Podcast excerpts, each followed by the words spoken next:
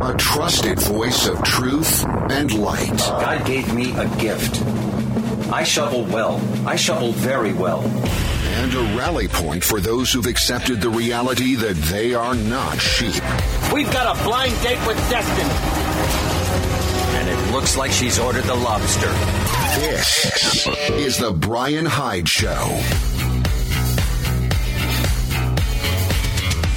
Well, hello there, and welcome to the show.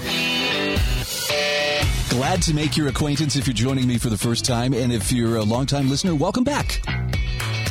I ask myself every day, I seriously ask myself as I sit down behind the microphone, what can I share today that in some way is going to be helpful? And, and I want you to understand there's a metamorphosis that has taken place, or maybe it's just growing up. I don't know. But when I started my talk radio career, low 25 plus years ago, and, uh, you know, as I was trying to figure out who I was going to be, am I going to be another Limbaugh clone? Am I going to be, you know, more like, uh, I don't know, somebody, am I going to be more like Howard Stern? It took me a while to figure out that no, the only person who I can really do any kind of uh, justifiable uh, credit to is myself. But I had to trust that that was going to be good enough to draw an audience, to keep them around, and, and hopefully build that bond of whatever it is camaraderie, whether it's just trust, I don't know, credibility. It takes time to build that. And you can, you can throw it away in an instant simply by giving voice to things that you don't really believe, but you know will get a rise out of people. So I'm very thankful for having gone through that process because I went through a, I went through a pretty extended red meat throwing phase in which I, I learned, you know, the successful formula to grow an audience is give them demons to wrestle with, give them, you know, things that will get them riled up, and people come back for more. Now, I'm not condemning my listeners. I hope you understand. I was I was one of the people who would do that with other hosts. I would listen, yeah, yeah, yeah, listening to uh, Rush Limbaugh for instance, eviscerating some caller who called up to get, uh, you know, in his face. It was a lot of fun to listen to. It's very entertaining. I totally understand that. But along the route, along that road, you know, and throughout the years, I came to a conclusion there has to be a higher purpose. And I mean that in the sense of, I don't think God put me on this earth and said, Go forth, my son, and be really good at getting people riled up. Now I could see him, you know, saying, "Go forth. There's, you know, there's something that I have for you to do." I don't think that was it. But here's the conundrum that I face every day as I sit down to to consider what to talk about, what to to share with you. I believe that I am supposed to be a good witness of what is going on around us. And I don't mean that to sound like, and therefore I'm the only authoritative voice you should listen to. Trust me, I don't know enough to be lecturing anybody on anything. But I feel a really strong sense of personal stewardship with the idea that because because I do love to speak and write and communicate and I, and I love to read that I kind of have this this duty here to to share the truth as I best understand it and to share it with the understanding that you are not duty bound to accept it or believe it or nod your head just intolerant okay get get on out of your system you know with me. I think I'm supposed to to speak to truths that that sometimes people would rather not hear or would rather not consider. So there's always a balance that has to be struck. And and I'm only sharing this with you cuz I'm sure you've asked yourself okay what's he what's he going off on today and honestly, there's days where I think, am I, is this all I'm doing? Am I just going off on something? Or is there a purpose behind it? My purpose is I want to speak the truth. I want to be a witness to what's happening around us as clearly as possible, but I want to do it in a way that it's not weighing you down with additional fear or with anger or even with guilt. Now, I think I've improved over the years. I don't throw as much red meat as possible, but I still struggle sometimes, especially right now. I struggle as I look around at some of the different things that we're trying to deal with. I mean, the, the pandemic has been very fertile ground for, for a lot of different subjects that need to be discussed. The last, I'm putting these in air quotes, okay, this is my editorial prerogative. The last election that was held I think that there there are grave concerns about whether or not there there was uh, some kind of tomfoolery going on, or there's some kind of trickery taking place behind the scenes. The fact that you have people very actively saying, "Don't look at that," don't even consider that, don't even say that there there were reasons to distrust this, leads me to think that, huh. You know, if everything was on the up and up, it seems like you'd be like, well, here, let us lay it all out for you. Bury me with information to show how wrong I am. But they're not doing that. They're saying, no, no, no, you can only look at this information. Don't even talk or pretend there's nothing else out there. Only this. And these are difficult things to talk about because um, you can't really find a good middle ground where it's safe. Well, you know, about half the people feel this way, the other half feel this way. You know, I can I can just hang out here in the middle, and nobody's going to catch on. I've been seeing this for years. You've probably noticed it too, but I, because of what I talk about, because of the things that I am paying attention to on a daily basis, I've seen the line getting clearer and clearer. And what I see happening right now is we are coming to the, the point where you've got a choice to make. And I don't mean, you know, which, uh, you know, which side are you going to fight on? I mean, you have a choice to make of will I comply or won't I? And it's a little bit sad and it's, it's just a little bit disappointing to see how many people have whether it's out of fear well i'm just afraid i don't want to kill other people and i don't want to die of some disease have you know surrendered their ability to to think and act and choose for themselves it's also disturbing how many people have felt, uh, I don't know if they, if they just felt marginalized or felt like they were powerless. And so they lured that opportunity to, to be on top of other people. And you know who I'm talking about. I'm talking about the mask enforcers. I'm talking about the people who clamor. Why aren't you vaccinated? The ones who would call you a grandma killer and insist we should take away all of your rights or we should take away at least enough of your rights until you're so uncomfortable and so unfree you have no choice but to take the vaccination. And let's not pretend that these people don't exist. They do. But again, it's hard to understand how people can see that kind of behavior and not conclude there's something terribly wrong with that sort of thinking. They still believe in their hearts, well, I'm just trying to get people to do the right thing. I just want to get everybody on board because they, we're all in this together. You know, they're, they're repeating the slogans they've been fed through their mainstream media sources, but they're completely trying to ignore or maybe trying to gloss over the fact that what they are advocating really, it doesn't come down to does the vaccine work or not?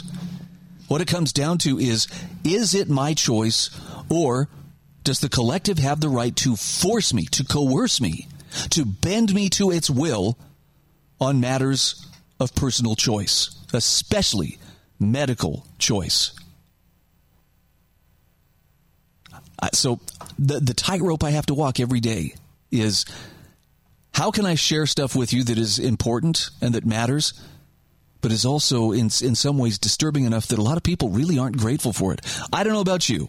There's enough bad news to go around. I don't want to live in that mindset where I'm always just looking for the worst. At the same time, when I see things that, that I think constitute the need for a very clear, unequivocal warning, I feel like I have a duty to speak up, but I do it with the understanding that it's going to make me unpopular.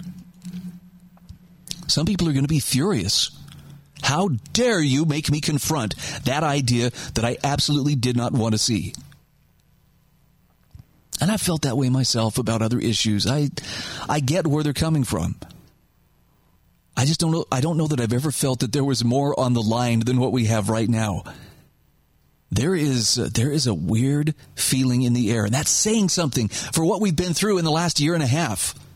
To say, huh, something seems a little bit off, you know, considering all that we've been through and all that we have adapted to and learned to uh, endure and overcome.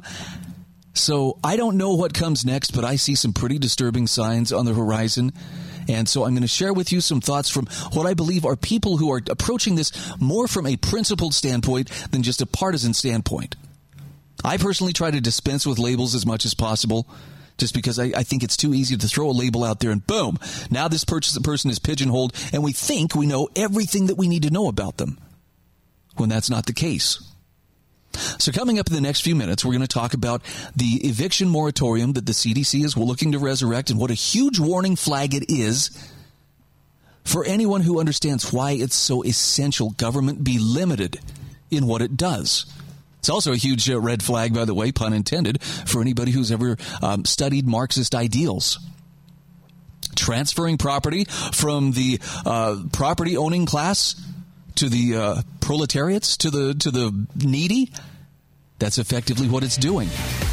Charles C.W. Cooke has an excellent, detailed explanation of why this uh, CDC pushed eviction moratorium is illegal, it's tyrannical, and it's un American. Stick around, we'll talk about it right after these messages.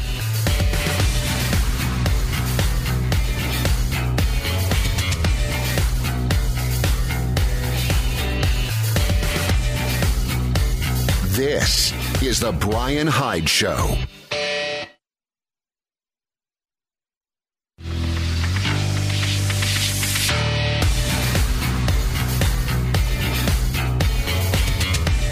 This is The Bryan Hyde Show.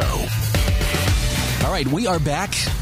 Do want to mention the sponsors for my show, including MonticelloCollege.org, LifesavingFood.com, and the Heather Turner team at Patriot Home Mortgage. I've listed uh, them in the show notes, which I post with each episode. Uh, these are the show notes for the 5th of August, 2021. And I would, I would just be very encouraged if you would stop by and click on those links, contact these, uh, these advertisers and tell them thank you for being a sponsor. So look, I think you and I are standing at a, at a crossroads in that we have a choice to make.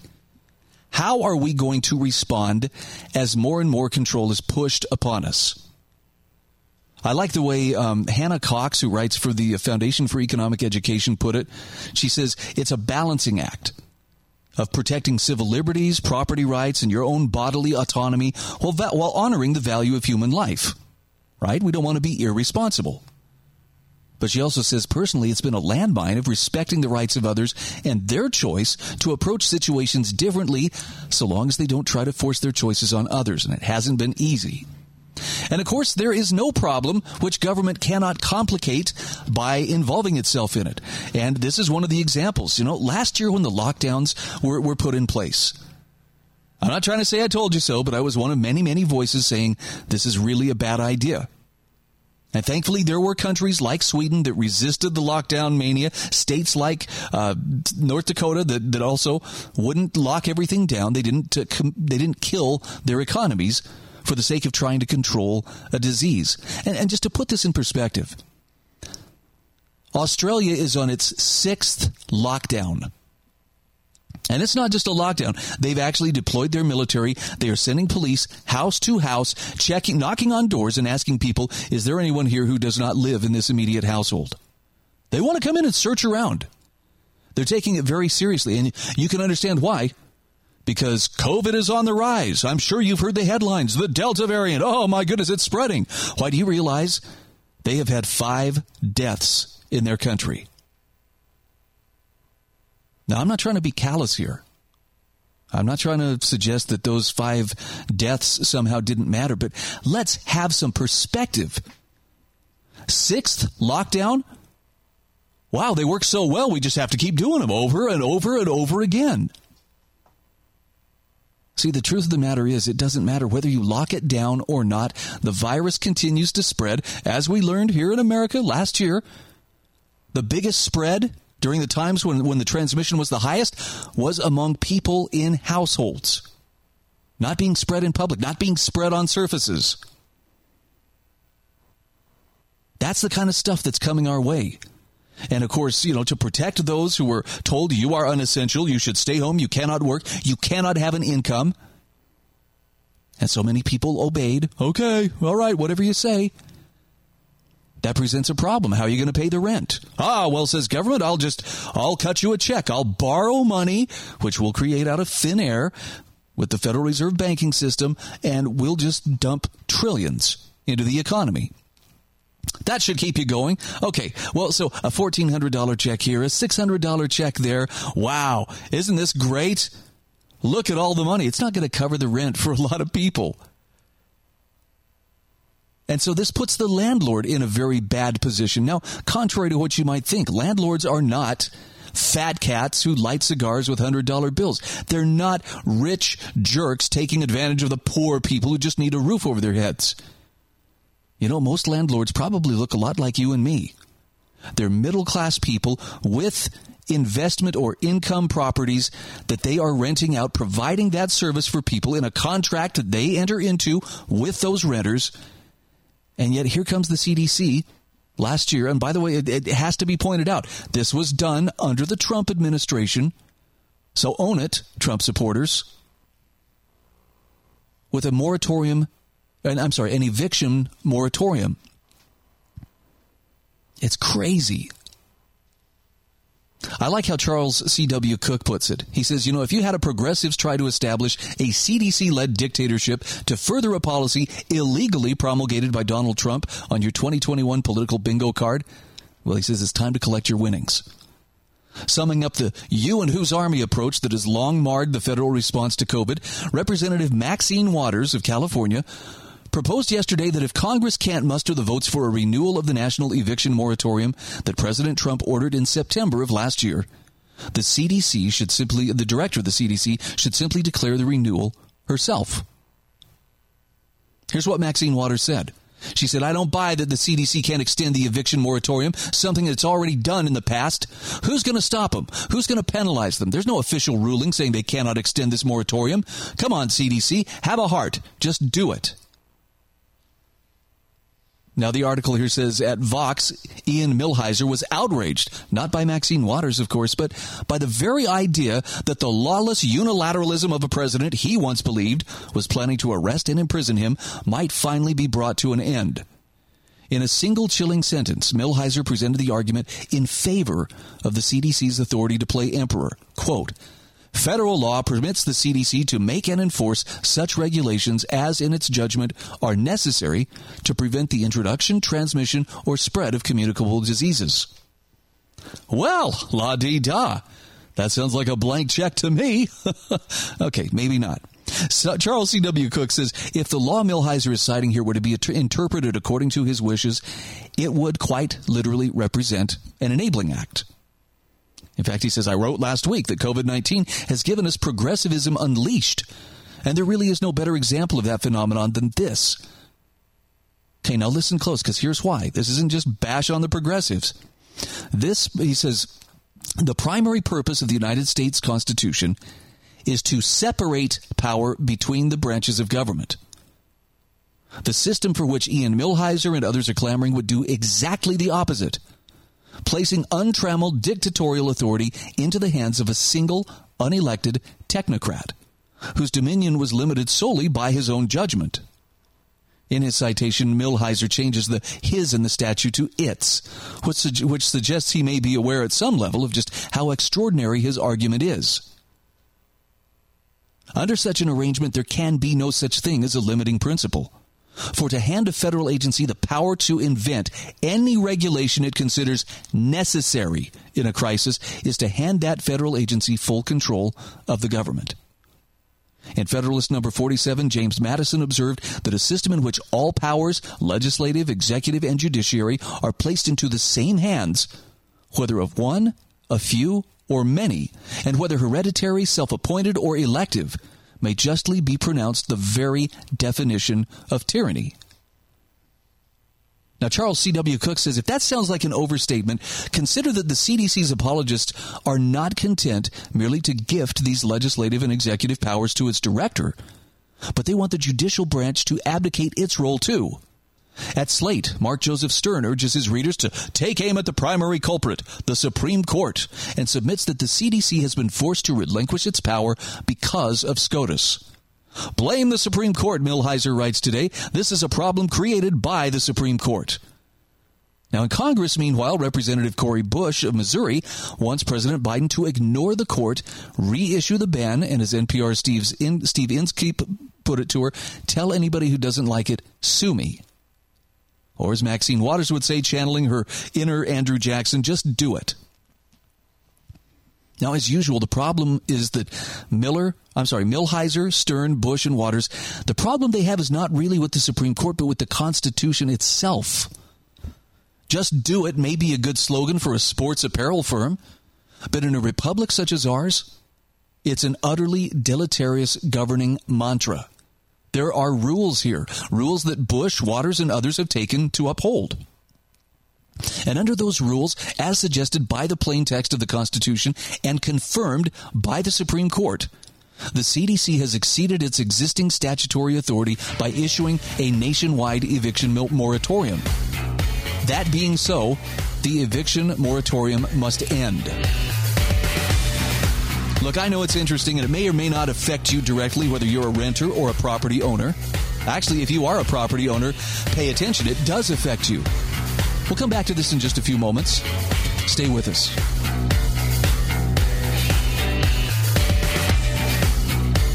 This is The Bryan Hyde Show.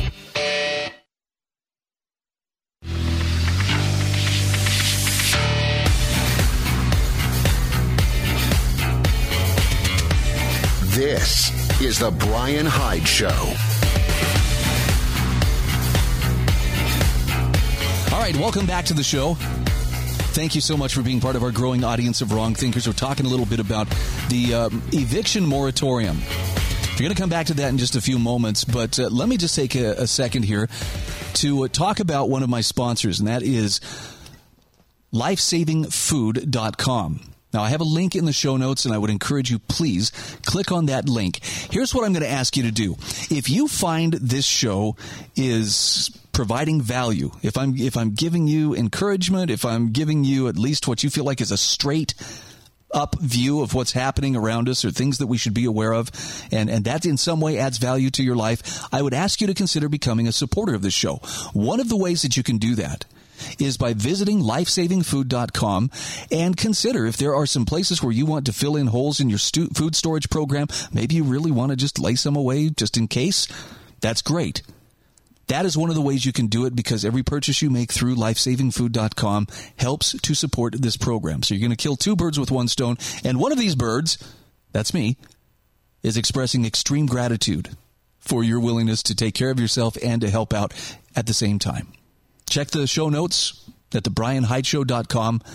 Again, that's lifesavingfood.com. So, this article from uh, Charles C.W. Cooke, this is published on National Review. The CDC eviction moratorium was illegal, tyrannical, and un American from day one. And of course, there's a lot of criticism being leveled at the Supreme Court. Well, you know, the Supreme Court should be the ones to, to make sure that. Uh, that uh, the the Constitution isn't invoked to stand in the way of the CDC. Now, anyone who understands anything about the Constitution knows. No, it, it limits government. It calls government into existence and limits its powers by clearly enumerating what the powers are of the various branches. So, with that division of power, that separation, you don't let too much power consolidate in too few hands. Now, Charles C.W. Cooke says, if anything, the Supreme Court has been far, far more indulgent of the moratorium than it should have been. Not only did the court provide a window for the policy to be dismantled in an orderly manner, despite of uh, a majority of justices affirming it was flatly illegal.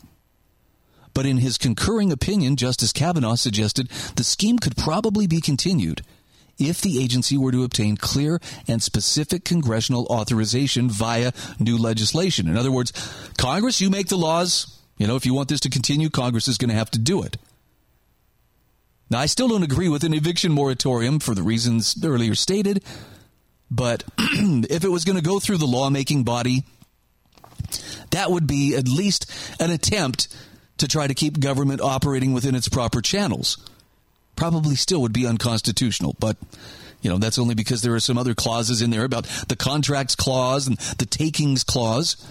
And essentially, what's happening is it's it's pushing the uh, property out of the hands of the property owner into the hands of the tenants. It's interfering with the contract between the renter and the landlord, and this is wrong. Now, in his concurring opinion, Justice Kavanaugh suggested the scheme could probably be continued if the agency were to obtain a clear and specific congressional authorization. But as a matter of bad precedent, he may well be correct. Because over the years, the courts had many chances to rein in the excesses set in motion by the New Deal. But it has rarely taken them. As an originalist matter, though, it seems abundantly clear that irrespective of which branch is writing the regulations, the federal government lacks the power to order a national eviction moratorium per se. There's precisely nothing in the U.S. Constitution that accords this authority to Washington, D.C. And the claim that the Interstate Commerce Clause awards Congress the power to set the terms of every single rental contract in the U.S. makes even the stretched reasoning of the Wickard v. Filburn decision seem admirably sober.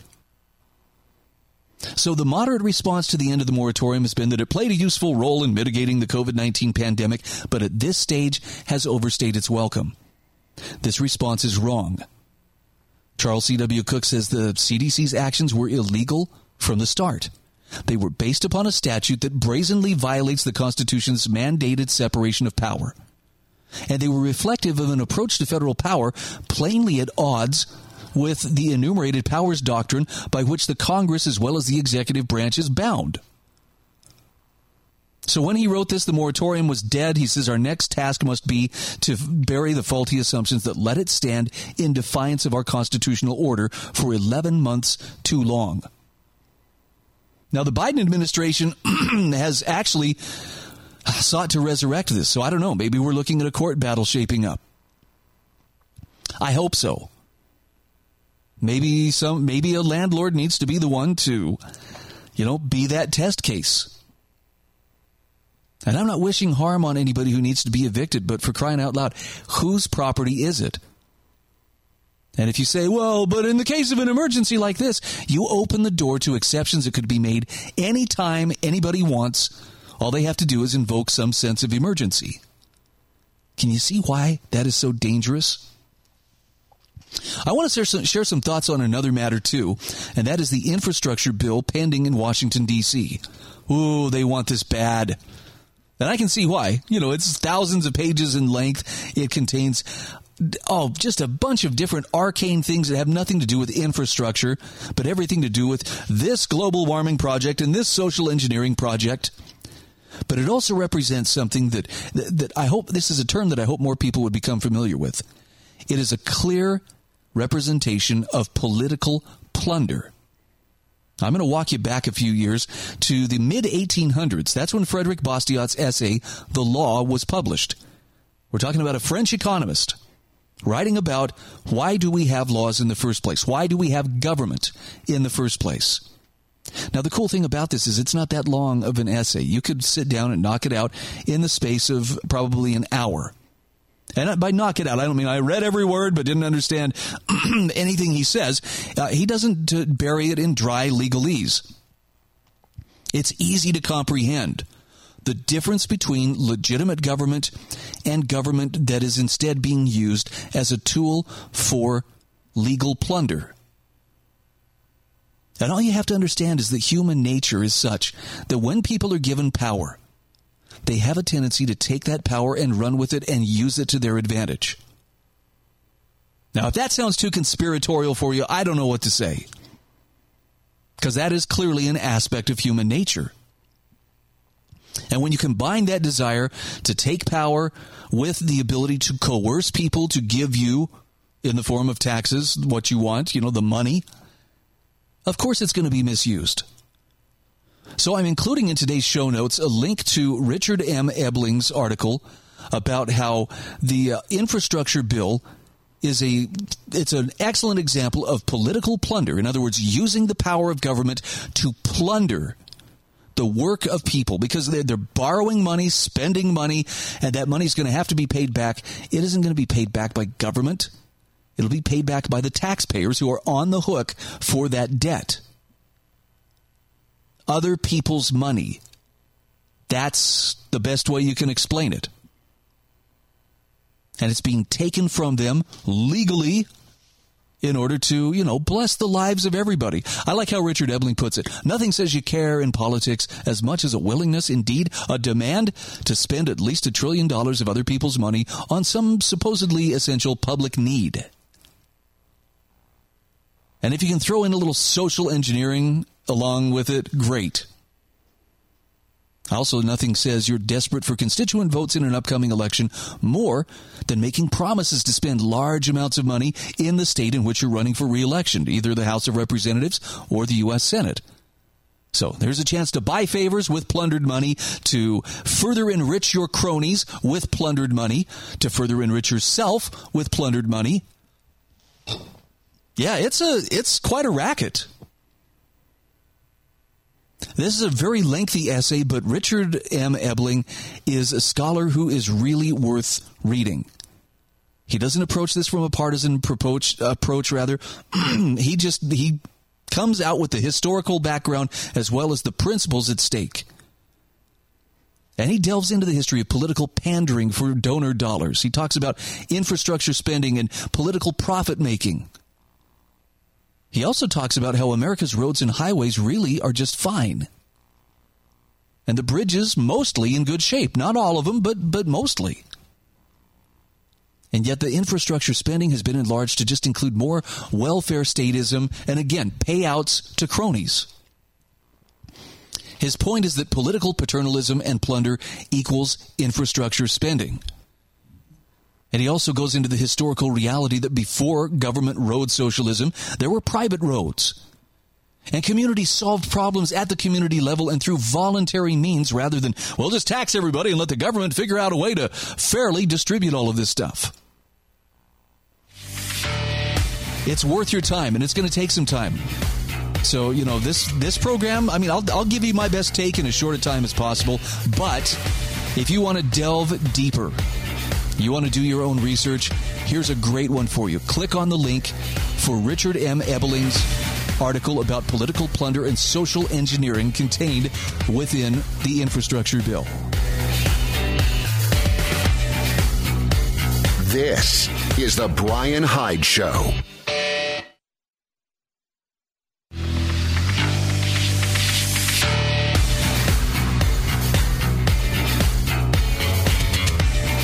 This is the Bryan Hyde Show. Hey, welcome back to the show. One of our great sponsors here is the Heather Turner team at Patriot Home Mortgage in St. George. If you are fortunate enough to be moving to Utah, in fact, of all the places in Utah, if you're fortunate enough to be moving to southern Utah, Patriot Home Mortgage is who you need to talk to, specifically the Heather Turner team at Patriot Home Mortgage, because they are an equal housing opportunity lender. They are the ones with the clout, the experience, decades of experience of knowing what the lenders and borrowers need, and can help you with everything from VA loans to traditional loans to reverse mortgages, especially when getting that financing in order is of the essence, because homes just don't stay on the market very long. They are snapped up quickly Heather's NMLS ID is 715386. You can call 435 703 4522 or stop by and see the Heather Turner team at Patriot Home Mortgage, 619 South Bluff Street in St. George. Okay, a couple other things here to share with you today. One of the questions that I think a lot of us are mulling over in our minds, I don't know if you lay awake at night. I find myself battling some legit insomnia these days, and, and I'm actually talking to a few people who are doing this too. Maybe we're overthinking it. But I think a lot of us are asking the question how can I respond? What can I do?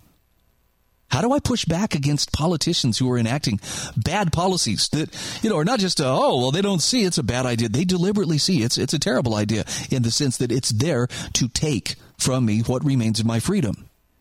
How do you do that? And I think, you know, the first and most obvious thing is you've got to understand where your line in the sand is. Now, I don't want to sound all bravado. Okay, so here's me thumping my chest, but you know, when when the rumors came around about oh they're going to lock it down again, lockdowns, mask mandates, the whole nine yards coming, and for all I know, there may be a national lockdown announced next week. I'm at peace not because I've accepted, well, it's a good thing and there's nothing I can do about it, but because I made my mind up months ago. I will not comply. I won't. That doesn't mean I'm going to go around and heckle people who do comply. I'm not going to go spitting on people, you know, to show them, ha, I'm not complying. Look at me spreading germs. But I'm not going to put on the, the face mask I'm not going to stay home and, you know, consider myself non essential. I'm going to live my life as normally as I possibly can. And this is getting hard for a lot of people, especially those who are, are being kind of pushed up against the wall and told, you either get the jab or you don't work here. That's a tough place to be in. So I, I would caution you, let's not, you know, for those of us who say, I'm not going to comply, let's not get the attitude of, you know, you're all on your own, every man for himself. Where possible, let's help those who find themselves pushed out of gainful employment because someone up or down the line, you know, takes a tyrannical hard line and nope, you can't work here unless you follow this policy. And I know the, the plausible deniabilities. Well, we're just following the same, you know, guidelines that the, the CDC is giving everybody else. But they have a choice to make too. And while I'm not a big one of, you know, telling people, hey, we should probably boycott everybody, I would say that it is a good way to vote with your dollars. You know, you don't have to spend money at places where your values are not represented. I think we need, uh, you know, legal challenges wherever possible. But to me, the greatest opportunity before us and the one that is most instantly effective is simply do not comply. Don't comply with whatever the person is saying, whether they're in a lab coat, whether they're in a uniform. Don't comply with these lockdown demands. Oh, what was the meme I saw? It was the it was a meme of the young actress from uh, Stranger Things, dressed up in her ice cream shop uniform, and it said, "You your continued compliance is the reason the goalposts keep moving." Let me put that another way. Every time you comply with the latest demand, the latest mandate, it just shows those in power that, yep, we've still got them. They're on the hook. They're not getting away. Yeah, they may gripe about it. They may moan about how they don't want to do this, but in the end, they're going to comply. And so they will continue to move those goalposts, you know, with promises. Well, now, if we all do our part, we can get back to this. I, I don't want to sound like a radical. I don't want to sound like I'm, I'm being a jerk about this, but I made my mind up a long time ago. I'll take it from here. And I'm dead serious about that. I'm not looking for a fight. I'm not looking for confrontation. Now, that doesn't mean you're not going to find it. People will confront you.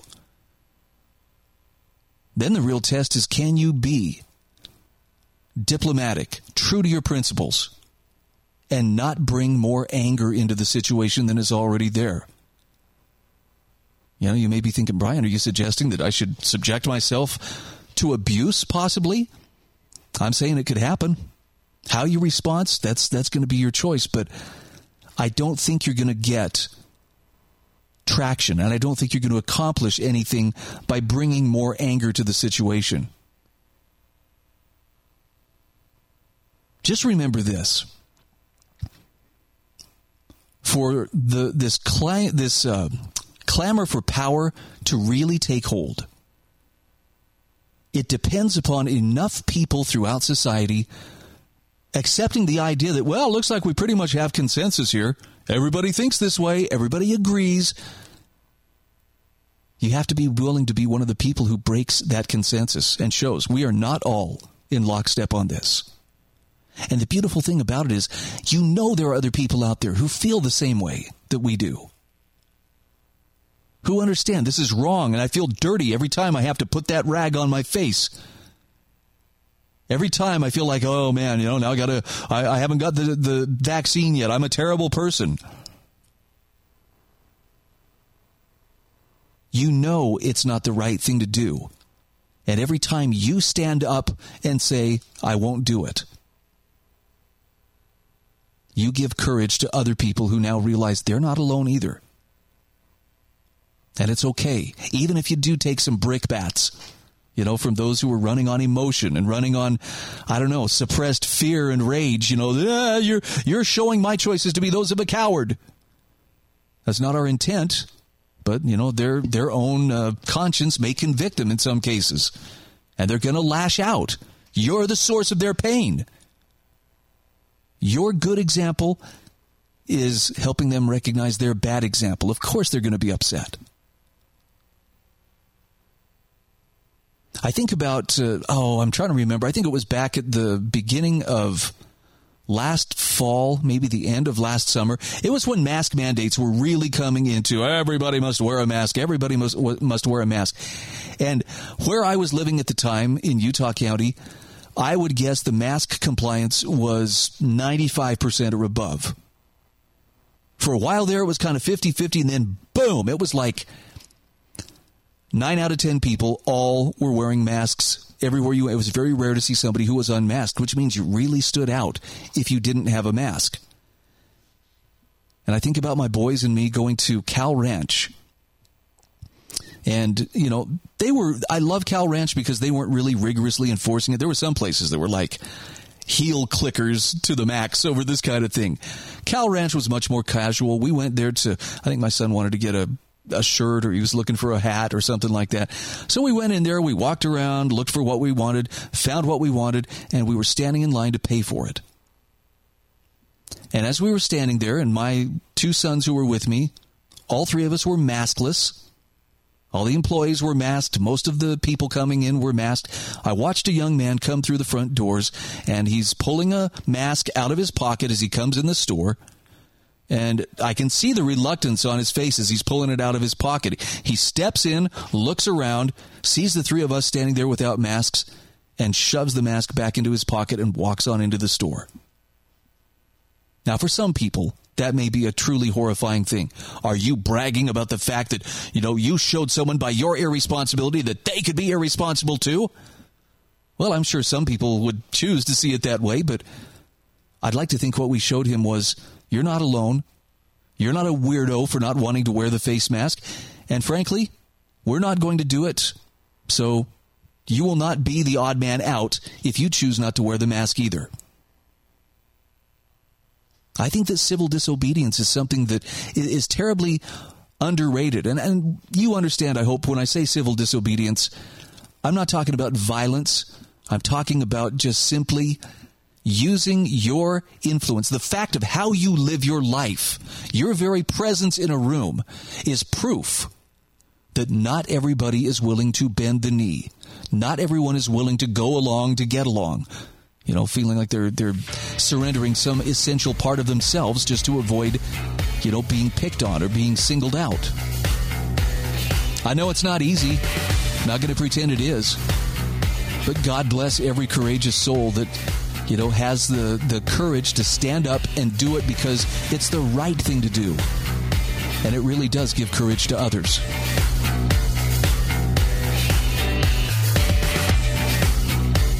This is The Bryan Hyde Show.